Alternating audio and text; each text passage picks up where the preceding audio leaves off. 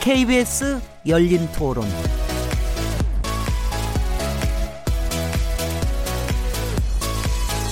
안녕하세요. 묻는다, 듣는다, 통한다. KBS 열린 토론 진행자 시민 김진혜입니다.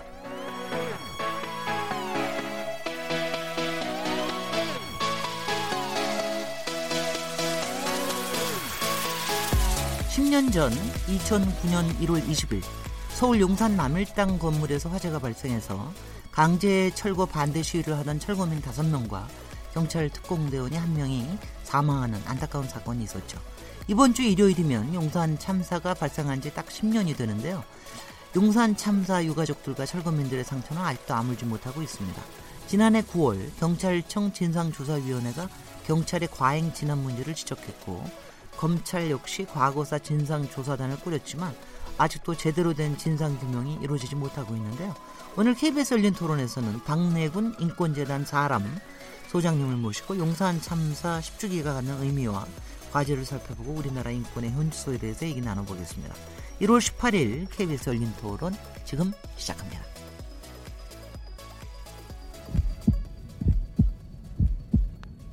살아 있습니다.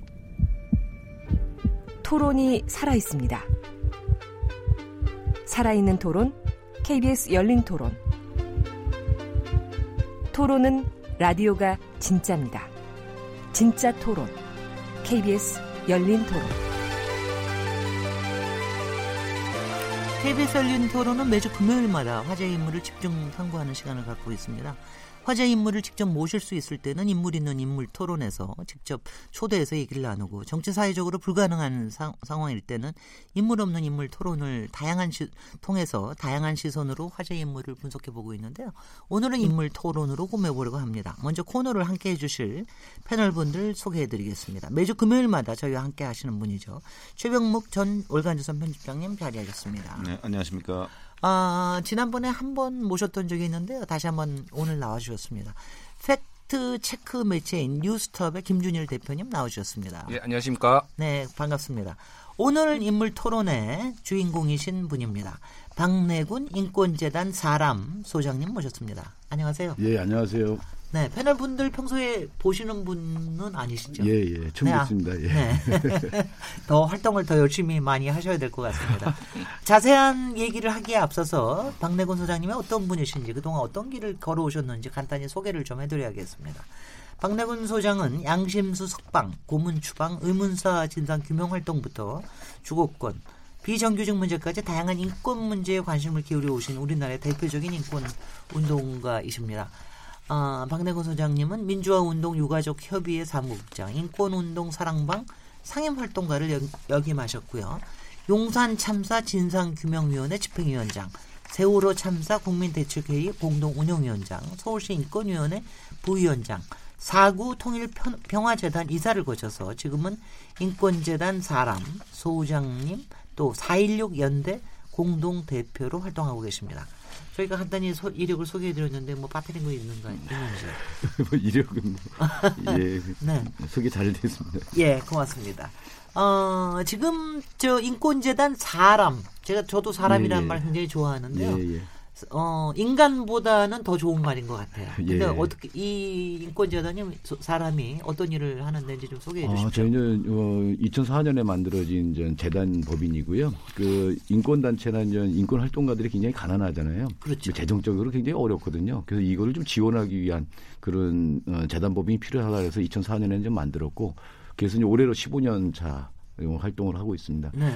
그래서 이제 뭐 인권 단체들의 이제 활동을 지원해 주는 거예요. 그 촉진시켜 주고 돈이 없으니까 이제 돈 만들어서 뭐 많지는 않지만 조금씩이라도 만들어서 이게 네. 기금을 만들어서 지원해 주고 그러면 그 활동가들이 이제 그런 인권 활동을 많이 하거든요. 이제 이번에도 김용균 씨 그 사건 있을 때 네. 어, 인권단체들이 이제 그 실태 조사를 좀 해야 되겠다. 현장에 네. 가서.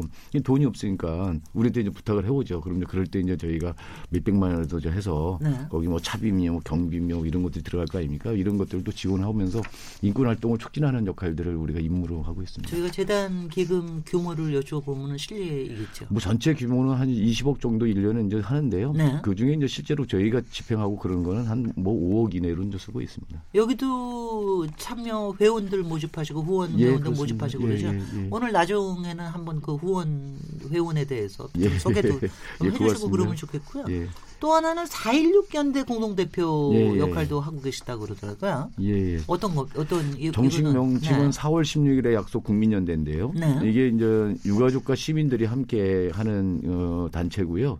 세월호 참사의 진상 규명 그리고 책임자 처벌 그리고 이제 더 나가서는 좀 안전 사회를 만들자라고 네. 해서 이제 활동하고 있는 어, 단체입니다. 그래서 시민들과 자발적으로 이렇게 이제 참여하는 시민들 꽤 있습니다. 지금도 이제 전국에 한 100군데 이런 데 100 그 100곳에서 시민들이 자발적으로 그 캠페인 같은 것들을 하면서 진상규명 이런 것들을 하는데 그 세월이 흐르니까 시민들이 많이 잊잖아요. 네네. 잊혀지고 그러니까 좀 잊혀지지 않도록 계속적으로 그런 기억을 환기하고 네.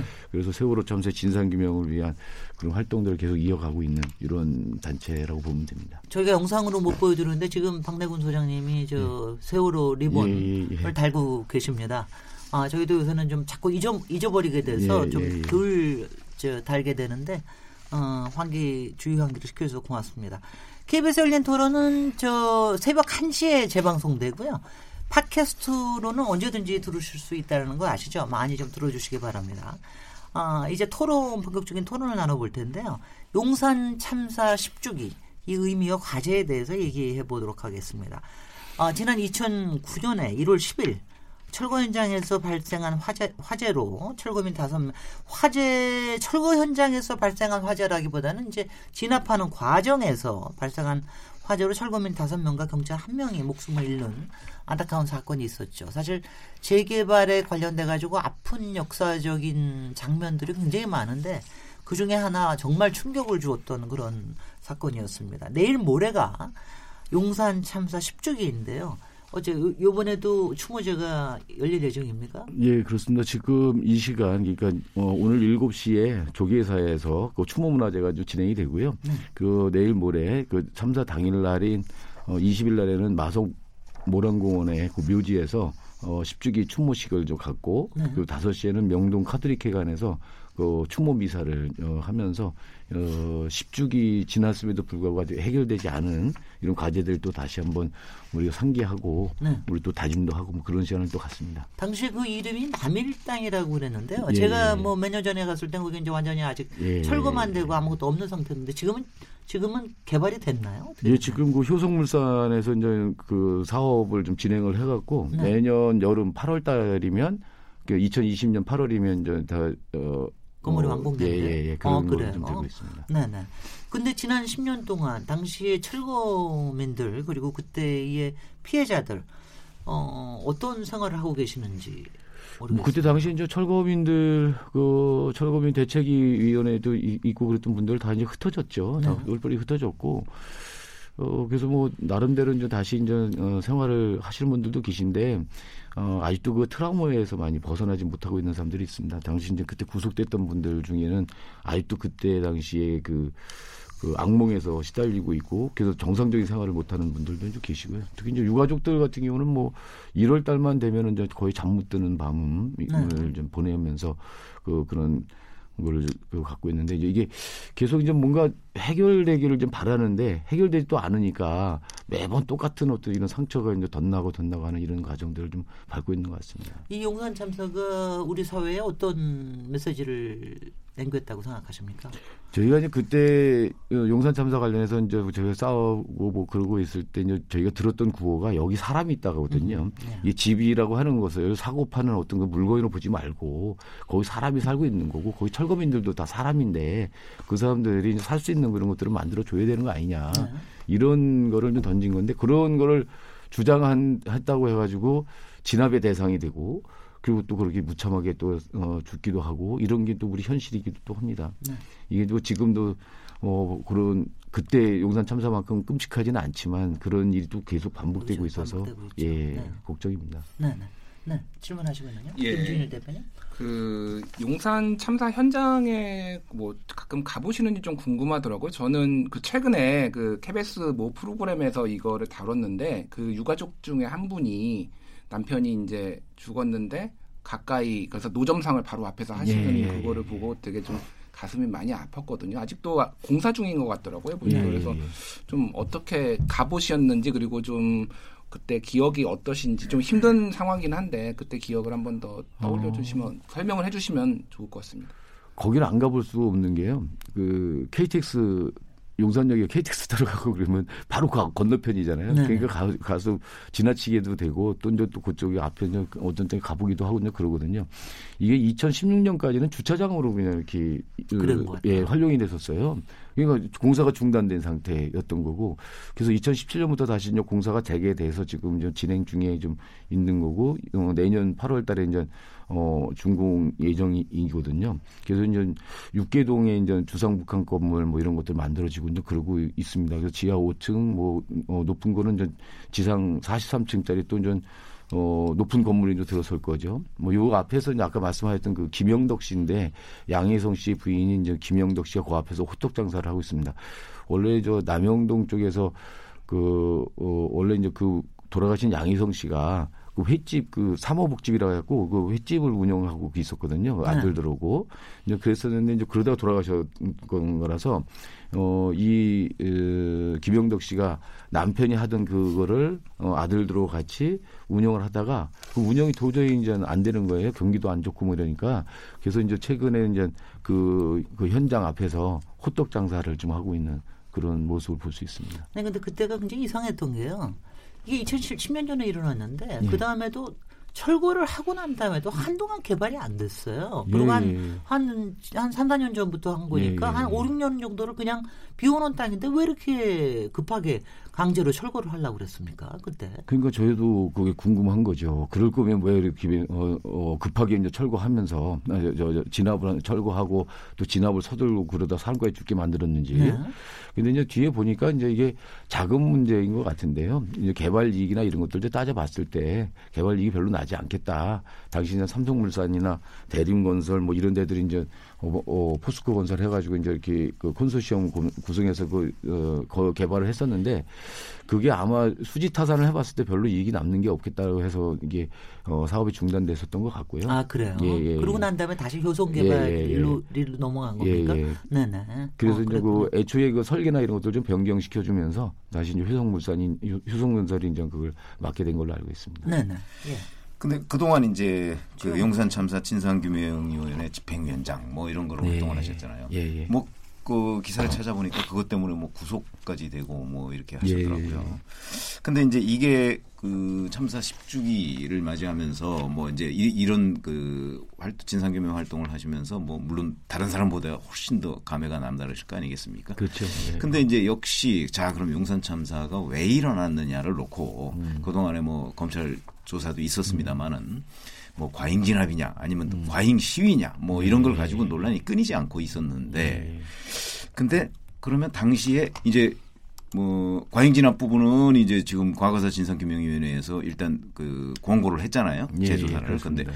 그럼 그 반대쪽에서 나오는 그럼 시위 방식은 적절했느냐 네. 하는 질문도 나올 수밖에 없는데 거기에 대해서는 어떻게 생각하십니까? 시위 방식이 적절 어, 적절하다고 볼 수 없어요. 저도. 네. 그, 그래서 이제 아, 이거 철거민 투쟁하는 거 보면은 굉장히 안타깝거든요. 네. 이게 이제 저- 그런 데까지 상당히 위험한 투쟁입니다. 이게 막루 투쟁이라고 하는 게 무슨 공격적인 투쟁이라기보다는 사실 자기 권리를 주장하면서 그 방어 투쟁을 저 사실 하는 거거든요.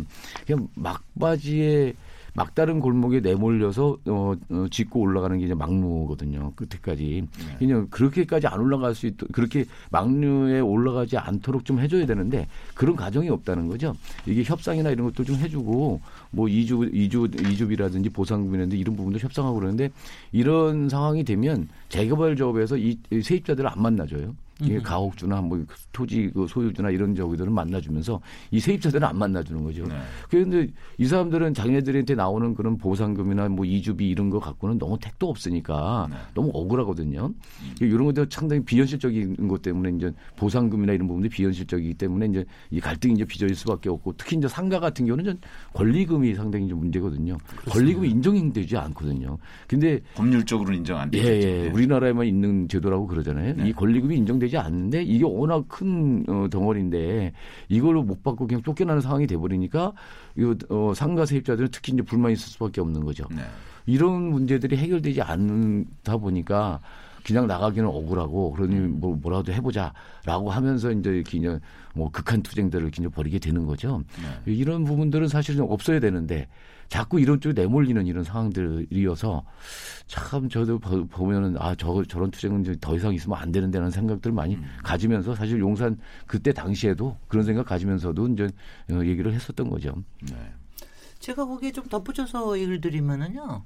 그러니까 우리가 뭐 이- 사실 우리가 시위 현장에서 우리가 엄청난 뭐 시위를 겪어왔으니까 예, 뭐 예. 강목이나 뭐돌 네, 던지고 예. 각종 뭐 던지고 이럴 뿐이 뭐, 뭐 테이저건 같은 거 쏘기도 하고 뭐 이런 거 했는데 그런 것들은 지금 이제 많이 없어졌는데 이 경우에는요. 제가 굉장히 특이하게 여겼던 것이 하나는 이게 이제 세입자들이 한 거다. 세입자들이 네. 이렇게 극한까지 몰려서 한 거다라고 네. 하는 거 하나하고 그다음에 이 사람들이 가스통을 가지고 있었다고 하는 거 네. 이거가 사실은 상당히 좀 알려져 있지 않았습니까? 그 당시 경찰이나 이런 네. 사람들 좀 알려져 있지 않았습니까? 화염병도 있었고 뭐 네네. 신나도 있고 그러죠. 왜. 그러, 왜 그러냐면 이제 그뭐 막노랑이 이제 방어하러 올라가는 건데 글쎄요.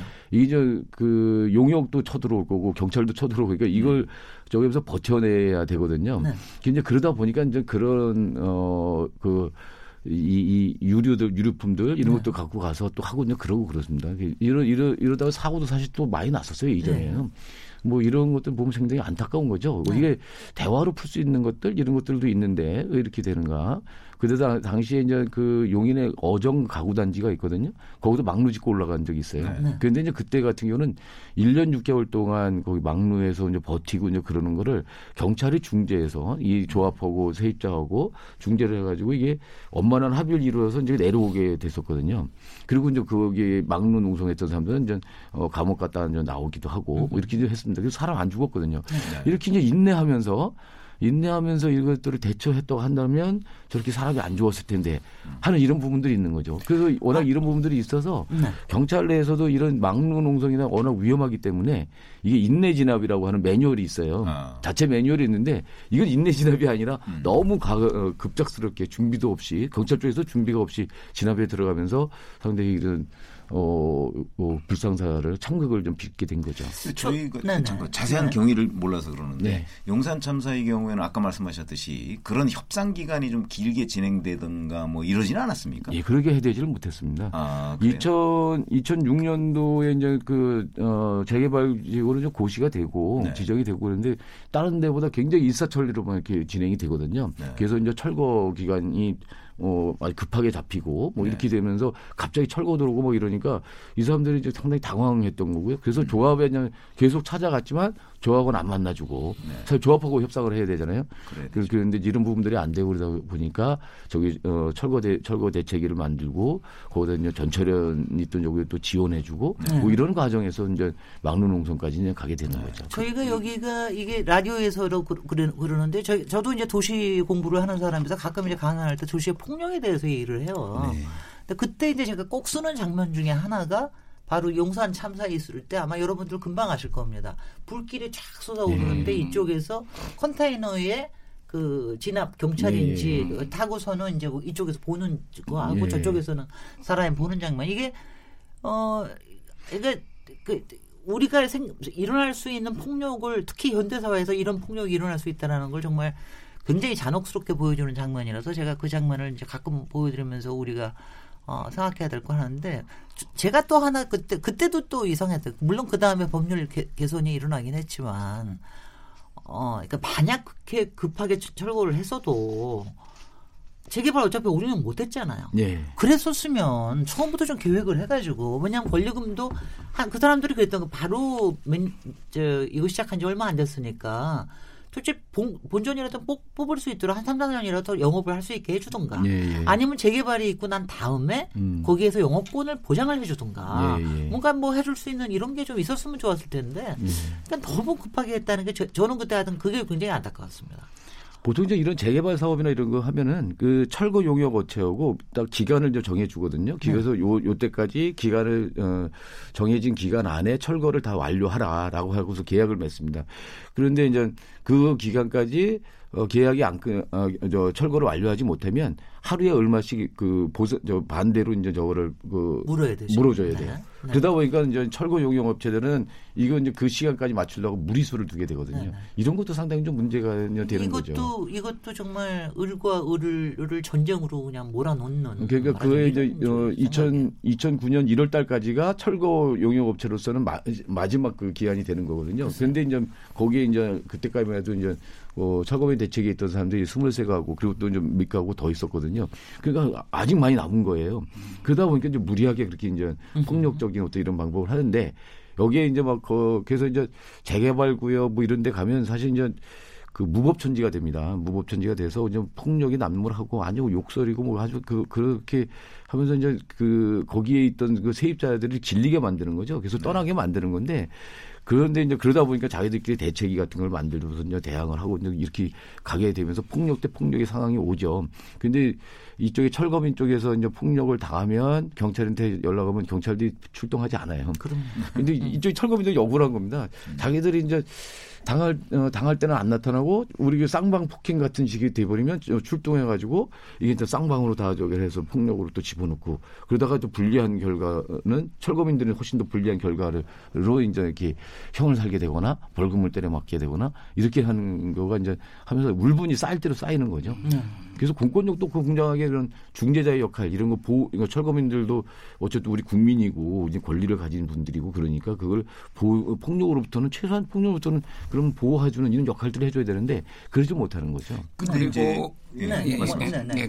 네, 그때를 좀 돌이켜 보면은 그러니까 약간 그 정부의 기조도 약간 영향을 줬어요. 예, 예, 예. 아시다시피 이제 그렇습니다. 촛불 집회가 있고 나서 이명박 정부니 약- 정부가 약간 그 수세에 몰린 다음에 굉장히 법대로 엄벌주의 약간 그런 맞습니다. 기조가 들어섰거든요. 그래서 굉장히 경찰들도 굉장히 강경하게 모든 이런 시위나 이런 것들 진압하는 그 흐름이었고요. 그래서 이거 이거에 예외를 두면 안 된다. 그런 어떤 경찰의 기조. 그래서 굳이 경찰이 그때 막 해야 될 이유가 없었어요. 그러니까 위에서 뭐, 예, 뭐 예. 그러니까 뭐 있었는지 없었는지 모르겠으나 밝혀진 건 없고 경찰이 그냥 판단해서 그렇게 한 거거든요. 그거는 이런 것들 떼쓰는 이런 문화 이런 거는 우리가 용납해서는 안 된다라는 그 이명박 정부의 어떤 그 기조하고도 약간 영향을 받았던 것 같습니다. 저 제가 궁금한 것은 그 당시에 이제 경찰은 사실 이런 뭐 폭력 사태를 막아야 되겠다 뭐 이런 거에 어떤 중점을 두고서 이 일을 집행하는 단 기, 기관이니까 그렇다 치고. 근데 조금 전에 말씀하셨듯이 바로 그 이제 철거 업체하고 그다음에 거기에 있는 그 뭐 세입자들하고 그 사람들은 이제 그 첨예하게 대립되는 여러 가지 그 그동안의 과정이 있었을 거 아니겠습니까? 예, 예. 그걸 중재하거나 이럴 수 있는 기관 단체 뭐 이런 거는 없습니까? 용산 참사의 경우 없었나요? 그게 궁금해요. 예, 그, 어, 막루 짚고 올라가고 그럴 때, 거기 이제 정보관 한 분이 이걸 협상을 좀 하려고 그랬었어요. 그 정보관이라는 거는 어디 뭐 경찰 경- 쪽에. 경찰 쪽에 네, 경찰 정보관입니다. 그래서 보통 이제 정보관들이 이런 이렇게 어, 세입자하고 이제 조합하고 갈등이 이제 생기면 네. 거기 왔다 갔다 하면서 아, 이거를 중재를 좀. 시켜주고 그래요. 아. 아까 말, 어, 저기 했던 어정 그런 경우도 그 정보관이 그렇게 왔다 갔다 하면서 서로의 이렇게 이제 의견들을 좁혀가면서 아. 협상까지 이제 만들어냈거든요. 그래서 이분 어, 이때도 이제 그 정보관이 이제 그렇게 해보려고 그랬- 그랬었던 건데 네. 위에서 진압 기조가 초반부터 바- 잡혀버리거든요. 음. 그래서 이분이 그 법정에 나와가지고 자기가 협상을 하려고 했는데 협상의 기회도 안 줬다. 그러다 음. 보니까 이렇게 됐다면서 도리어 그분이 울, 그 법정에서 울었어요. 네. 만약에 그랬다고 한다면 사람 그렇게 안 죽었을 텐데 그때 이제 뭐 철거민만 죽은 게 아니라 또 특공대원도 또 죽었잖아요. 죽었죠. 뭐 이런 이런 저도 있었 있던 거죠. 그렇게 서로 대화를 경찰에 나서서 주선해주고 가급적인 문- 이런 걸 그, 어, 불상사가 안전 문제가 생기지 않도록 하면, 하는, 준비하면서 해도 되는데 너무 지나치게 서둘렀다. 이런 생각하는 거죠. 네. 근데 그 진상규명위원회 경 그러니까 검찰이 재조사를 위한 진상조사위원회를 꾸렸다 그러고 그 다음에 경찰청에서 지난해 9월에 인권 침해 사건 진상조사위원회 꾸려서 조사를 진행했던 적이 있잖아요. 지금 현재 상황이 어떤 겁니까? 예, 경찰청에서는 어, 나름대로 자기들이 이제 조사를 좀 성실하게 해서 작년 9월달에 이제 그 발표를 했습니다. 그때 네. 윤해명 위원장이 그걸 발표를 하면서 조기 진압이라고 하는 목표 때문에 안전을 희생시킨 사, 사건이다. 라고 이제 규명을 하기도 했고요.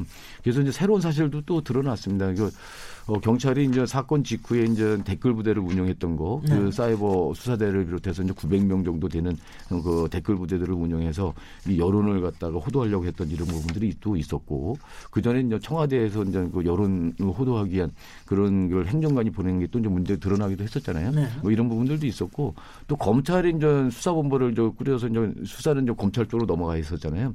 그 검찰 수사가 자기네 쪽으로 불리하지 않게 갈 수 있도록 거기에 이제 그 정병주 검- 어, 당- 당시 수사본부장하고 아는 그 경찰 그 정보국장 이런 사람들을 시켜서 이제 거기 상황 수사 상황도 알아보고 뭐 이런 거를 하면서 이제 여론 조작도 꽤 하고 그랬었다고 하는 게 이제 드러났었고 지금은 이제 그 자유한국당 그 의원이 됐죠 김석기 당시 이제 어. 서울 경찰청장 어, 진압 책임자였죠. 어, 이분 같은 경우는 자기는 그 무전기를 꺼놔서 상황 보고를 받지 못했다고 그랬는데 이번에 이제 경찰청 인권침해 진상조사위원회에서 밝혀진 바에 의하면 그 휴대폰과 무전기를 통해서 여섯 번이나 보고 사- 어, 작전 상황을 보고 받았다 네. 이런 것들 좀 드러나온 적 그랬습니다. 그래서 이런 어, 조사 결과를 통해서 무리한 그런 강제 진압이다 안전 대책도 이제 미흡했고 이런 무리한 강제 진압이었고 하니 경찰청장은 그 용산 유가족들하고 그 철거민들한테 사과해라라고 이제 하고 있는 했었던 건데 그, 그 사과가 지금 이루어지고 있지 않은 거죠. 왜 사과를 이- 하- 하고 그러니까 그러니까 이거를 사과를 하라라고 얘기한 거는 진상조사위원회에서 예, 예. 공고를 한한 거죠. 예, 근데 예. 경찰청이 사과를 안 한다는 뜻입니까? 예, 예, 맞습니다. 경찰청이 왜 사과를 안 합니까? 글쎄요, 무슨 그건- 뭐 제도 개선도 좀 해야 되고 뭐 해야 된다고 그러는데 제가 듣기로는 그 경찰 내부의 그 반발 때문에 그렇다라고 네. 이제 하거든요. 네. 경찰에서는 이제 이그 저 자체 자기네들이 이제 잘못했다는 걸로 이제 결론이 난 거고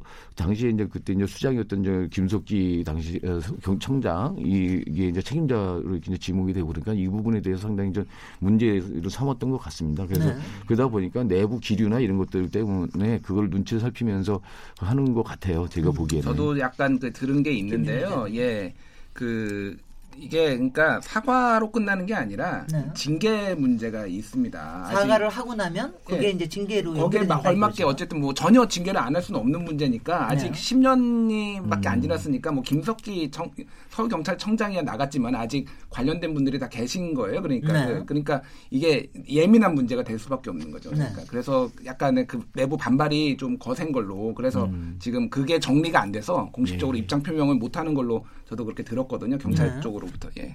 근데 그럼에도 지금 민감용 경찰청장 같은 경우 이제 물리력 사용 기준 개선 예. 뭐 이런 얘기를 해가면서 대책을 마련한 이후에 희생자 유가족에게 사과하겠다 뭐 이렇게 얘기를 했지 않습니까? 예, 예. 그러면 아직까지 사과가 없었다는 얘기죠. 예, 예, 그러면 그렇습니다. 이런 그 어떤 대책 같은 게 이런 게 아직 완벽하게 마련이 안 돼서 사과를 안 하고 있는 그래서 겁니까? 저희는 지금 그, 아까 말씀하신 대로 예, 바로 그, 그 핑계다 이렇게 생각이 드는 거죠. 아, 그런 네. 생각이 예. 예, 예. 그러면 그 이런 대책 마련과 별개로 예. 결국은 그냥 사과 안 하고 뭉개고 넘어갈 거다 이렇게 보시나요? 그럴 가능성도 많이 높은 것 같습니다. 네.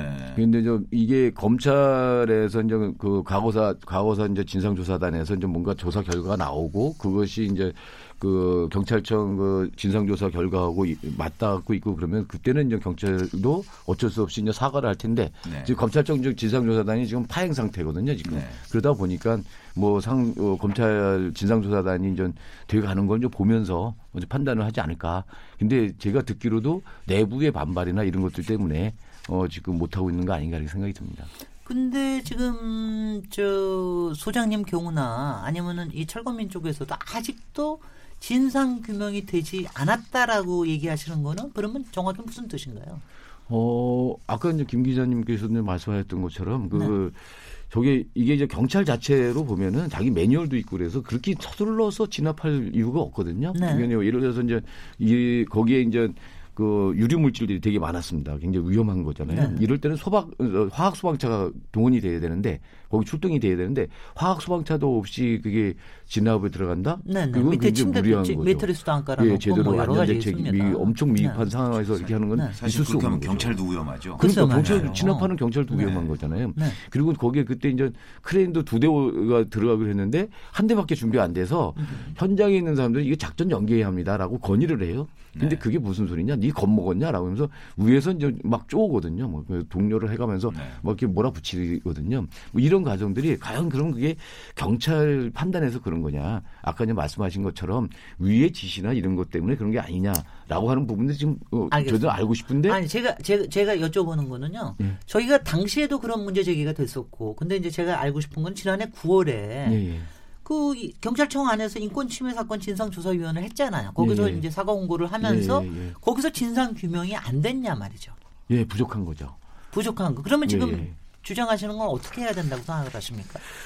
글쎄 이게 이제 그 경찰청에서도 그렇고 검찰청에서도 그렇고 이게 훈령에 의한 내부 훈령에 의한 조사 기구거든요. 네. 그러니까 수사권이나 이런 강제 수사권이나 이런 것들이 없는 거예요. 네. 그래서 이제 부르면 불렀는데 안 오면 그만인 거고 뭐 이런 거죠. 자료만 저 뒤져볼 수 있는 이런 건데 자료를 보고도 이제 경찰청에서는 그만큼 이제 새로운 사실을 또 밝혀낸 거이시잖아요. 네. 그런데 이제 그 예를 들어서 이제 그 어, 방화 화재 원인을 갖다가 화염병에 의한 거다라고 했지만 이것도 사실은 재판 과정에서.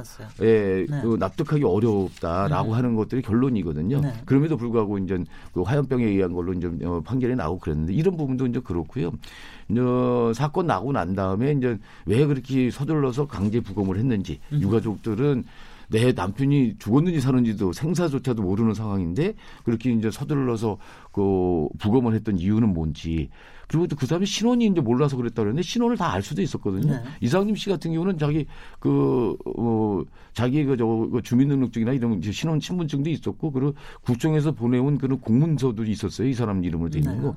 다 찾을 수 있었음에도 불구하고 신원이 불분명해갖고, 그, 어쩔 수 없이 그렇게 했다라고 하는데 그 이해도 안 되는 거고요.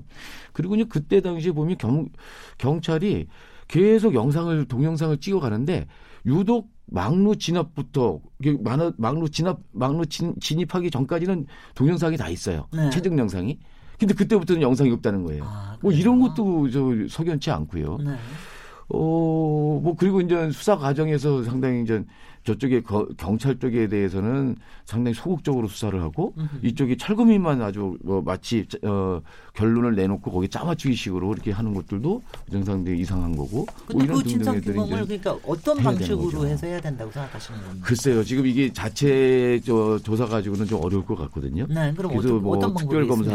의한 뭐를 한다든지 네. 아니면 뭐 정말 특별법을 저왜 만들어서라도 한다든지 아니면 그거조차 어렵다고 한다면 그래서 저희가 재심이나 이런 걸 통해서라도 해봐야 되지 않을까 생각하고 그 재심도 좀 검토하고 있는 중입니다. 재심은 그건 얘기가 될 수 있을 것 예, 같습니다. 예. 새로운 사실들이 좀 드러나는 것들이 있을 수 있으니까 네. 이런 부분들은 좀 법적으로 좀 검토를 해서 과연 그 재심 요건에 맞는 그런 새로운 어, 어, 증거냐 이렇게 판단이 되면 재심을 신청해 볼 수도 있는 거죠. 근데 이게 공소시효 문제도 있지 않습니까? 예, 그렇죠. 그럼 그래서 처벌의 한계가 상당히 있다. 예. 그 시한을 벌라고 혹시 경찰이 좀 미적되는 겁니까? 뭐 어떻습니까? 대부분 지금 공소시효 다 지났거든요. 글쎄요. 만약 예를 들어서 살인죄 이런 걸로 걸지 않으면 네. 이미 이제 시효는 다 지났기 때문에 뭐 시- 뭐 시효가 7년인가 그렇죠. 예, 뭐 네, 네, 7년 네. 뭐짜리도 있고 3년짜리도 있고 그런데 네. 아, 이미 다 지났기 때문에 이제 공소시효는 뭐 상관없거든요. 이게. 네. 예, 이게 그래서 지금 뭐 이런 거 이런 사건들에 대해서는 좀 공소시효를 배제하자라고 하는 이런 게 이제 국제법적으로도 이제 얘기가 되고 있고 지금 우리 이제 국회에 지금 정춘숙 의원이 대표 발의한 그런 반인권 사건에 대한 그런 공소시효 배제 특별 특례법 이런 것들도 발의가 돼 있는데 네. 근데 아직 그거 뭐 논의조차 안 되고 있, 는 네, 거죠. 네. 지금으로서는 사실 뭐 재심을 통한 방법이나 이런 것들 빼고는 지금 할 수 있는 방법이 없습니다. 근데 우리가 이제 흔히 상식적으로 재심을 하려면 그 사실 첫 번째 판결이나 뭐 이런 거에서 간과했던 새로운 증거가 나와야 되는 게 첫 번째 요건이잖아요. 예, 맞습니다. 근데 지금 이제 재심을 물론 검토하고 계시다고 하니까 그 부분에 관한 게 명확하게 아직 드러나 있지는 않겠지만 적어도 재심 사유가 될 만한 추가 증거 예. 뭐 이런 걸로 예상할 수 있는 것들이 지금 뭐가 있습니까? 그게 지금 명확하게 지금 없는데 지금까지? 이제 예, 네. 그 뒤로 이제 검 어, 예전에 이제 검찰 수사하고 뭐 그러고 난 다음에 재판 끝나고 난 다음에 또 드러난 부분들이 또 좀 있어서 그걸 검토해 볼 수도 있지 않을까. 예를 들어서 이제 그때 이제 그 재판 기록 어, 저 수사 기록 3천 쪽을 안 내놨거든요. 네. 나중에 이제 2심 때서야 겨우 내놓고 이제 그랬었습니다. 근데 네. 보통 이제 형사 재판이라고 하는 게 1심에서 이제 사실심이나 이런 사실 다툼을 이런 것들 많이 하는 거잖아요. 네. 그걸 지나고 나서 이제 헌법재판소의 결정에 의해서 이제 내놓고 그랬는데 그때 보면은 이제 그 상당히 다른 얘기들이 있거든요. 초기의 이 진술들의 이런 것들 보면은 네. 뭐 그래서 이런 부분들이 를 가지고도 할 수도 있- 있을 것이고 음. 또 이제 여러 가지 증거가 이제 조작된 부분들이 또 좀 있거든요. 이런 네. 음. 부분들 가지고도 또 해볼 수도 있고 뭐 증거물이 이제 파손되기도 하고 뭐 이제 이런 부분들이 있거든요. 네. 근데 이런 것들이 이제 직접 증거는 아니더라도 간접 증거는 되니까 네. 얘기해 볼 수도 있지 않냐라고 하는 건데 좀 딱 부러진 직접 증거는 지금까지는 확보하고 있지 못하다라고 하는 네. 게좀 솔직한 거죠. 그, 그 이후에 사실 뭐 재개발 재건축이 워낙 문제가 많아서 여러 가지 제도 개선도 또 이루어진 것도 있지만 당시에 유가족들이 굉장히 적극적으로 강제금지 퇴거법이라는 강제퇴거 걸 굉장히- 금지법. 네네. 예, 예, 예. 강제퇴거 금지법을 그거를 저 발의를 하고 그랬는데 그냥 시- 뭐 18대 19대 그냥 다 넘어갔어요. 예, 예. 뭐이 부분에 대해서는 어떤 제도 개선이 있어야 된다고 생각하십니까? 사실 뭐 제도 용산 참사 이후에 제도 개선이 됐다고 하는데 그게 된 게 별로 없습니다. 예를 네. 들어서 이제 상가 세입자들의 경우에 어 상가 세입자들의 경우에 이제 그 뭐 영업 손실 이거를 한 달치 더 쳐준다든지 이런 네네, 식으로 그건 굉장히 했습니다. 위약을 좀 네. 위약한 거죠. 그리고 이제 강제퇴거 금지법은 이제 퇴거할 때 이 강제퇴거라고 하는 건 이제 최후의 수단을 써야 된다 이- 이런 뜻이거든요. 네. 그리고 이제 뭐 이게 겨울철 그때 용산 참사도 겨울철에 이제 일어났잖아요. 이 동계 강제 진압이라든지 뭐 새벽녘에 밤에 강제 철거한다든지 이런 것도 못하게 막는다든지 이런 것들이 이제 담겨 있는 이런 것들이거든요. 그래서 최소한의 세입자들의 네. 인권을 보호하자라고 하는 건데 이런 부분들이 그 국회에서 계속 어 논의조차 안 되고 있는 거죠. 음, 네네. 뭐 질문을 좀 하나 드리면은 네. 약간 약간 네. 돌려서 그 대검찰청 과거 진상 조사단이 예, 예. 이제 외압을 받았다는 의혹도 나왔고 그리고 네. 위원장이 돌연 이제 사임도 하- 했잖아요. 예, 예. 그래서 왜 이런 사태가 좀 빚어졌다고 보시었는지 그리고 이게 조사 기간이 활동이 연장된다면은 좀 제대로 된 조사가 가능할 건지 좀 약간 네. 회의적으로 보셨는데 어떻게 예. 좀 생각을 하시나요? 이, 지금 뭐 위원장님은 이제 사임한 건 아니고요. 사퇴 의사를 밝힌 예, 거. 예. 그게 너무 힘드신가 봅니다. 이게 그러니까 법무부 산하에 음, 검찰 가고사 위원회가 만들어져 있는 거고요. 그리고 이제 그 대검찰 대검 산하에 어, 가고사 진상조사단이 만들어져 있는 거거든요. 이 지금 저 문제가 되고 있는 건 이 검찰 가고사 진상조사단인 거죠. 예. 거기 12명은 이제 구성돼 있는데 그러니까 현역 검사와 그 교수 그리고 또 이제 변호사 해갖고 이제 12명으로 구성이 됐는데 이 용산 어, 용산 사건을 이제 맡아서 하시는 분들한테 외압이 이제 있었다고 이제 그러는 거예요. 음. 이제 외압이 이제 구체적으로 이제 이게 얘기를 들어보니까 당시 이제 수사본부의 이제 그 수사본부장을 그 정병두 당시 이제 서울지검 차장이 이제 맡았었고요. 네. 그 밑에 이제 수사총괄 검사를 정은석 검사가 좀 맡았었는데, 아, 조은석 검사가 맡았었는데 이분이 좀 법무연수원장이고 차기 이제 검찰총장으로 물망에 오르고 있다고 그런 거죠. 그래서 이 조은석 검사를 비롯한 어, 지금 현역, 현역으로 있는 검사들이 어, 이런 어, 조사하는 것에 대해서 굉장히 반발하면서 만약에 이제 어, 제대로 조사를 계속하게 되면 민영사상의 조치를 취하겠다. 고소, 고발 뭐 이런 것들을 한다든지 이런 압박들이 상당히 이제 들어갔었던 것 같아요. 음, 이게 경찰의 문제기도 하지만 검찰의 문제기도 해서 내부 예, 문제기도 예, 해서 예, 그렇죠. 예. 검찰이 이제 자- 수사를 잘못했다 이런 방향으로 이제 진상조사단 이제 이게 조사가 이제 진행되나 보니까 저 자기네들은 굉장히 반발하면서 저기 압, 어, 압박을 좀 했다고 그러는데 그 압박이 어느 정도 어, 상당히 심했나 보죠. 그래서 조사단이 이제 조사를 못하겠다 그래서 사표를 내고 이제 그만두고 뭐 이런 상황들이어서 지금 그 용산 조사팀 이부를 다시 이제 재구성해 갖고 이제 3월 달까지 이제 연장이 됐거든요. 4월 달까지 네. 어떻게든 조사를 좀 마무리 짓자라고 좀 그러고 있는데 잘 될는지 그것조차도 다시 재구성돼서 조사가 다시 진행이 될는지 이것도 지금 네. 어 그, 근본적인 문제가 해결이 안 된 거죠. 사실 그 그렇죠. 압력에 그러니까 그거를 다시 한다고 해서 이게 새롭게 예, 예. 뭐가 될 것 같지는 않은데. 그 이럴 때 이제 네. 문무, 문무일 검찰총장께서 좀, 좀 나서 주셔야 되는데 네. 이게 이거 독립적인 조사를 보장한다라면서 그 방치를 하고 있어요. 사실 이런 검찰들의 위압이나 이런 부분들이 그 검찰총장께서 이제 막아주면서 그래 이번 기회에 검찰이 잘못한 거 있다면 그 그거대로 이제 털고 가자. 그래서 이번에 이제 검찰 그 진상조사에서 하고 있는 게 뭐 장자연 사건이라든지 왜 김학의 범그왜 차관 사건 있지 않습니까? 이런 네. 거라든지 그 남산 그 미덕 그 사건 그런 거 이런 것들이 있거든요. 그 삼례 슈퍼 사건이라든지 뭐 이런 부분들 이런 것들 같은 경우에 이제 검찰이 수- 다 과거에 수사를 잘못했던 부분들이잖아요. 이런 부분들을 그대로 어, 진상을 밝혀서 자, 잘못된 건 잘못된 거대로 이제 어, 국민들 앞에서 밝히고 앞으로 이제 그러지 않, 않겠다는 다짐도 하고 이러자고 해서 이제 만든 거거든요.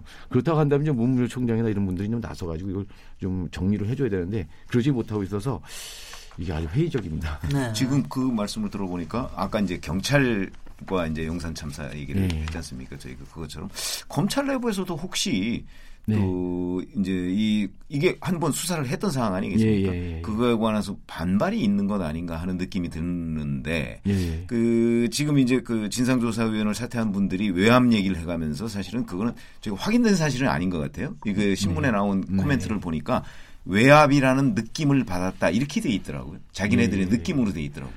그 느낌이라고 하는데 상당히 좀 심하게 받은 것 같습니다. 그래서 받아 그, 보니까 아니 그러니까 이제 요, 그게 요 조사단 조사단에 있는 분들이 좀 네. 겁이 나는 것 같아요. 네. 이런 게. 음. 그 뒤에 무슨 뭐 어, 민영 사상의 어떤 그런 고발도 들어가고 뭐 이제 그런 그러니까. 얘기는 이제 한번 환기를 시켰을 가능성도 네, 있는데 이제 네. 그거를 얘기를 하는 사람 입장에서는 외압이라고 생각 안 했을 수도 있고 뭐, 뭐 받는 이렇게- 사람은 예, 예. 그런 느낌을 받았다고 뭐. 조은석 씨 같은 경우 는 그렇게 얘기를 한다는 거죠. 네. 우리 우리도 의견을 낼 수 있는 거 아니냐.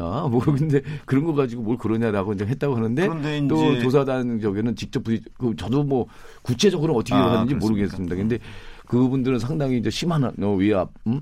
그래서 더 이상 그렇죠. 조사할 수 없는. 뭐 이렇게 이제 어, 했다고 이제 하니까. 근데 이제 제가 궁금한 거는 문무일 총장도 그 조은석 검사나 뭐 법무연 수원장이나 네. 이런 사람들이 얘기하고 또 당시 수사팀 이런 네. 내부의 반발 뭐 이런 거 있는 같은 있으니까. 때문에 예. 신경을 쓰고 있는 것이 아닌가 예, 혹시 예. 그거에 관해서 들으신 게 있나 들은 건 이걸 좀. 여쭙는 겁니다. 예, 예. 들은 건 없고 저희가 그럴 수도 있다라고 하는 개연성을 생각을 안뭐 할래 안 그럴 할수 수가. 없는 예, 거죠. 예, 예. 저희가 용산 참사 가지고 지금 한 40분 얘기했는데 거의 마무리 좀 예. 해야고 다른 또 이슈로 넘어가야 될 텐데 예. 용산 참사에 대해서는 영화가 굉장히 많이 만들어졌어요. 예, 예, 예. 저는 어, 소수 의견 두 개의 예, 예. 문또 공동 정, 정범 저는 소수 의견만 봤습니다. 아, 예. 네, 근데 이렇게 영화로 만들어지고 하는 거는 그만큼 이제 안타까운 마음도 그렇고 석연치 않은 부분들이 너무 많은 거지요. 그렇죠, 그렇죠. 그래서 저 박내곤 저 소장님께서는 용산 네. 참사의 진상 규모뿐 아니라 이게 역사적으로 좀 어떻게 자리매김이 돼야 된다라고 하는 무슨 생각을 갖고 계십니까? 그 우리가 이제 뭐 돈만 쫓는 그런 사회가 됐잖아요. 이게 돈이면 다 하고 뭐 그런 건데 저는 저 용산 참사에서 우리가 아까 말씀드렸던 것이 여기 사람이 있다. 사람의 생명 안전 이거보다 더 소중한 게 없는 거다라고 하는 거를 일깨우는 그런 어 사건이었으면 좋겠다. 거기로부터 그런 교훈을 좀 얻었으면 좋겠다. 아. 그러지 못하니까 이후에 무슨 여러 가지 참사가 또 반복이 되는 거잖아요. 세월호 참사까지. 뭐 이래서 저는 뭐 진상규명을 통해서 음, 그 이런 어떤 그 생명 안전의 그런 가치들이 다시 확인하는 이런 계기를 만들면 좋겠다 이런 생각이 듭니다. 한 가지 다행이었던 거는 문재인 이제 대통령이 후보 시절에 예. 용- 이 철거민의 저그 눈물을 닦아주겠다 이런 얘기를 했는데 음. 첫 사면을 하실 때 이 용서 그때 예, 예, 예. 어저 참사 철거민들 그중 예. 몇 분을 사면을 하셨죠. 예, 근데 그- 그건 어떻게 어떻게 보셨습니까? 뭐 사면한 거야 뭐 굉장히 뭐 고마운 일이고 그런 네. 건데 이제 이분들은 이제 자기들 살 만큼 사는 때 이제 사면이 된 거죠. 뭐 네. 이렇게 되- 되고서 나와서 이제 저기 하면 그렇게 사면을 해줬으면 좀 더 보다 좀 적극적으로 지- 진상규명을 위해서 좀 네. 나서주셨으면 하는 이런 좀 아쉬움 이런 부분들을 좀 갖고 계신 거죠. 분명히 있는 것 같습니다. 근데 저희가 잠깐 아까 그 예. 이제 얘기를 하다가 말았는데 사실 이런 참사가 다시는 일어나지 않아야 될거 예. 아니겠습니까? 그러기 위해서는 여러 가지 이런 참사가 일어나지 않도록 하는 예방적 조치나 제도적 보완 같은 것들이 있어야 되는데 예를 들어서 뭐 권리금 제도 같은 거를 전혀 없앤다든가 뭐 예, 법적으로 예, 예, 예. 뭐 이런 거 혹시 생각하고 계신 분 있습니까? 어, 그렇죠. 왜 그러냐면 앞으로도 만약에 재개발이나 재건축, 재건축은 좀 덜하지만 재개발 같은 경우가 생기면 거기 세입자들은 여전히 있단 말이죠. 지금도. 그렇죠. 근데 세입자들 중에서는 상당수가 또 권리금을 내고 들어갔어요. 뭐 심지어 예, 예, 예. 그 아주 상권이 굉장히 발달한 데는 뭐 몇 억씩 가지 않습니까 권리금이 예, 예. 뭐 그런 사람이 영세업자는 아니겠지만 예, 예. 어쨌든 간에 그런 권리금들을 이 사람들이 하나 제대로 챙기지 못하고 거기서 쫓겨나야 된다고 생각하면 그 사람들도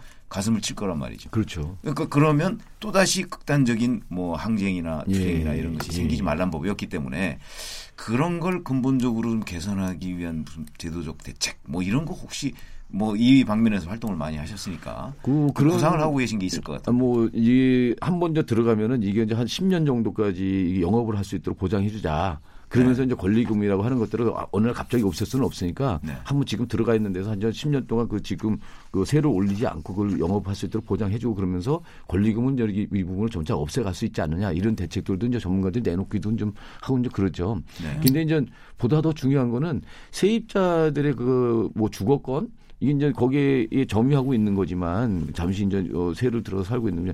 이 사람들도 주거권이 있다고 인정을 해주는 거죠. 거기서 네. 영업을 하는 어떤 그런 권리가 있다고 하는 것들을 인정해 주는 건데 법적으로 그러지를 못하니까 이게 이제 계속 세입자들만 내몰리는 이런 식으로 되니까 자꾸 이제 격화되는 이런 싸움으로 가거든요. 그래서 이런 부분들을 좀 만들어줘야 되는데 우리는 그러지 못한다.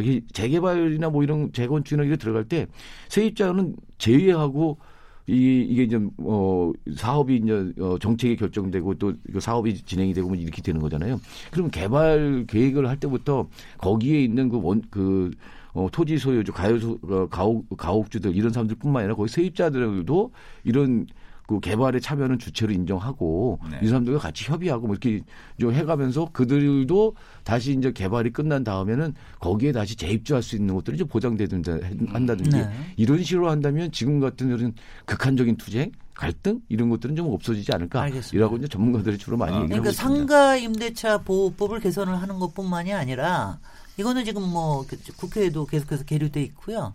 또 하나는 이제 개발에 관련된 뭔 결정을 할 때 어, 소유주만 할 게 아니라 현재 살고 있는 현 예, 예. 주민 참여가 될 수 있는 예, 예. 이런 거로 넘어가야 되겠다. 외국에서도 이렇게 되는데 시간 굉장히 걸렸습니다. 맞습니다. 저희도 굉장히 시간 걸렸기 때문에 어, 외국에서는 매서 그렇게 많이 해요. 왜냐 음. 그렇게 안 하면 오히려 개발 마- 많이 해놓고 그다음에 통째로 사람 빠져나가고 장사도 안 되고 동네는 쇠락하고 그러기 때문에 그렇죠. 요새는 계속 이제 현 주민들이 참여할 수 음. 있게끔 하는 이런 것들을 하는데 거기도 굉장히 시간 걸려서 우리도 앞으로 해나가야 될 방법이라고 방향이라고 생각을 하면서 여기서 예. 어, 요 주제는 마무리하도록 하겠습니다. 예. 잠시 쉬었다가 토론 이어가도록 하겠습니다. 지금 여러분께서는 KBS 열린 토론 시민 김진애와 함께하고 계십니다.